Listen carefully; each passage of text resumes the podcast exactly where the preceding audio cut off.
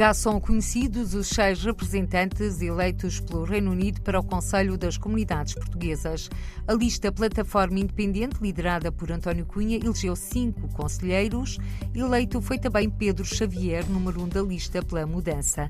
Abrir as portas às empresas bracarenses em França é um dos objetivos do protocolo assinado entre a Câmara de Comércio e Indústria Franco-Portuguesa e a cidade de Braga. As empresas franco-portuguesas representam 3% do produto interno bruto francês. com todos os votos contados ou apuramento geral realizado e editais em todas as estruturas diplomáticas portuguesas no Reino Unido. A lista Plataforma Independente é a vencedora das eleições para o Conselho das Comunidades Portuguesas ao eleger cinco dos seis conselheiros.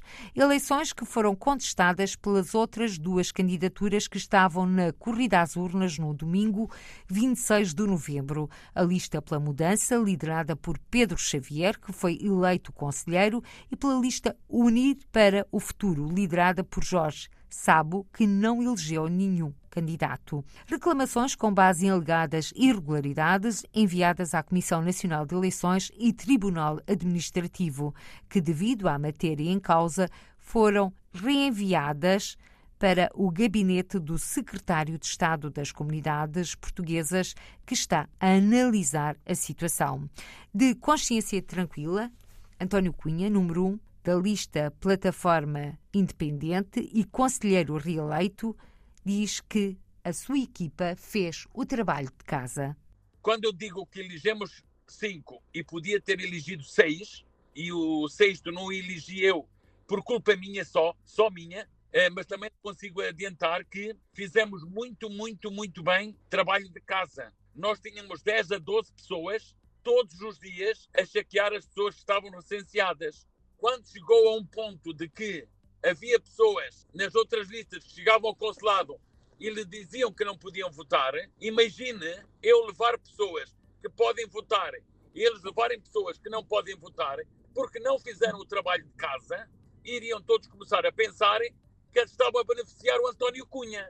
E não, nós estamos até à meia-noite, até uma hora da manhã, a receber informação de toda a gente se estava recenseado ou não. Nós até tínhamos na nossa lista, logo de princípio, pessoas que víamos a saber que não podiam estar na nossa lista porque não estavam recenseados. Até isso mudamos. Se me diz assim, olha, podia sair o tiro pela culatra, podia, porque a gente fazer o trabalho de casa não sabemos verdadeiramente em quem é que vão votar. Que dizemos às pessoas: olha, você pode, olha, você não pode, olha, você está escrito em Mondinho de Bastos, olha, você está escrito no Funchal em Santa Cruz, olha, você está escrito em tal parte. Se ganhamos, temos o mérito disso.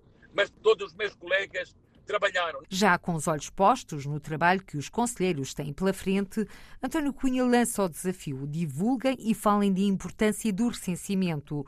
Os cadernos eleitorais fecham a 10 de janeiro e quem não estiver recenseado não pode votar nas legislativas de março.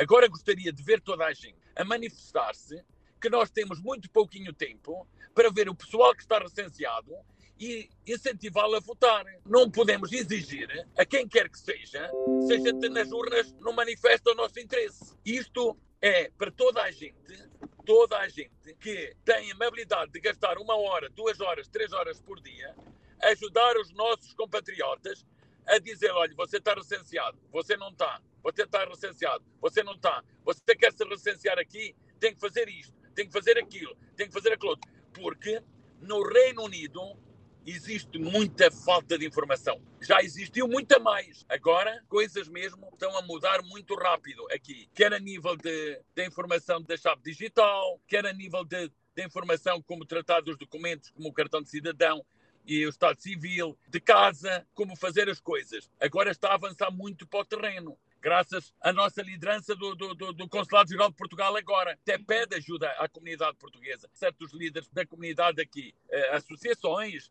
Na RDP Internacional, o conselheiro que liderou a lista Plataforma Independente, que elegeu cinco representantes para o Conselho das Comunidades Portuguesas, rejeita as críticas que lhe são feitas de ter enviado autocarros com eleitores para votar. Dirigi-me ao Consulado-Geral de Portugal com o meu filho mais novo, que tem 19 anos, era uma da tarde. Passei por, por duas famílias portuguesas ainda perto de casa. Eles iam de carro e, e falam comigo, Tony, Tony, Tony, então vou votar. Ah, mas tu já perdeste, já perdeste, já viste quem está na outra lista? Ó oh, oh, Eduardo, tu vais ver no fim e até o meu filho mais novo mesmo a perguntar-me, pai, mas é verdade, porque ele nasceu cá, foi criado cá, anda na universidade cá. Ó oh, Daniel, a gente, quando anda nestas coisas, a gente ouve toda a gente. Quando cheguei à uma hora da tarde, eu quando entrei no Consulado-Geral de Portugal e saí do Consulado-Geral de Portugal, não estava lá autocarros nenhums. Chegaram depois e uns antes, mas eu não estava lá presente. Quando vêm dizer que eu estava a cumprimentar as pessoas a sair do autocarro, ao mal perder, podiam ter trabalhado mais, mas eu estou feliz. Estou feliz por termos levado mais pessoas às urnas de que anterior. Vamos trabalhar para servir todos os portugueses, de onde é que eles venham. Na minha lista tem pessoas da dupla nacionalidade de Goa, tem do Brasil. E pela primeira vez, adiante António Cunha, o Conselho das Comunidades Portuguesas vai ter conselheiros que vivem na ilha de Jersey. António Cunha, conselheiro das comunidades reeleito pela lista que liderou ao CCP, plataforma independente, elegeu cinco dos seus representantes pelo Reino Unido, eleito foi também Pedro Xavier, número um da lista pela mudança. E vieram de França mais de 250 empresários franco-portugueses para participar na gala da Câmara de Comércio e Indústria Franco-Portuguesa. A gala decorreu no passado sábado em Braga, um espetáculo onde foram distribuídos 12 troféus e que foi abrilhantado pelo fadista Camané.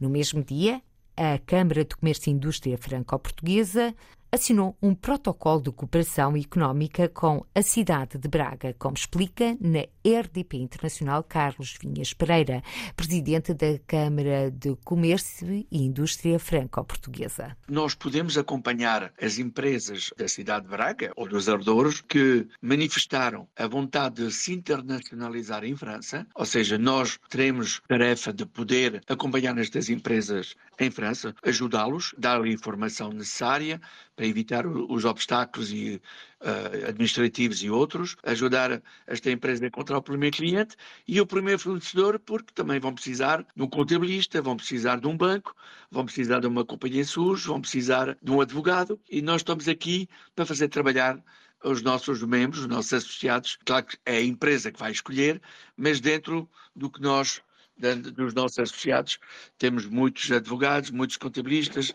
muitos bancos, muitas companhias de seguros, portanto, vai ter a escolha, mas terá a, certeza que são pessoas que uh, estão, uh, que vão ter a atenção a esta, a esta instalação em França.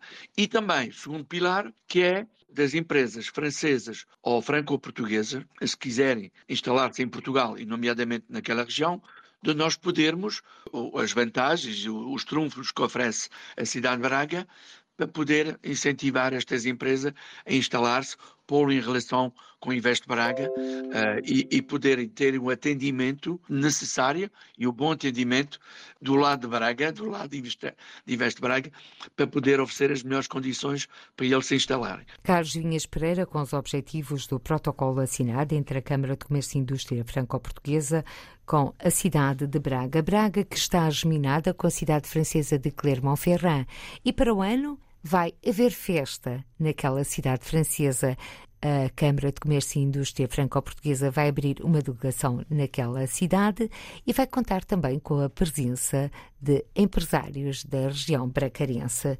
Para já, Carlos Vinhas Pereira sublinha a importância das empresas portuguesas a trabalharem em França e diz mesmo que os incentivos para os residentes não habituais vão continuar em Portugal para áreas específicas. Continuamos a atrair franceses e cada vez mais franceses empresários para Portugal, porque as pessoas pensam que o Estatuto de Residente não habitual é só para reformados, mas não é. O dos reformados vai acabar em janeiro de 2024, aparentemente, mas ficará uma vertente para certas profissões que vão continuar a beneficiar de, de algumas vantagens. Há atividades que se vê, porque há fotografias, há eventos, e há atividades que não se vê, que é o dia a dia de uma Câmara de Comércio, que são centenas de pedidos de informação de fornecedores portugueses, conselhos para poder criar uma empresa em Portugal. Nós todos os dias respondemos, não se vê, não há fotografias, mas isto faz parte do trabalho de uma Câmara de Comércio também que temos que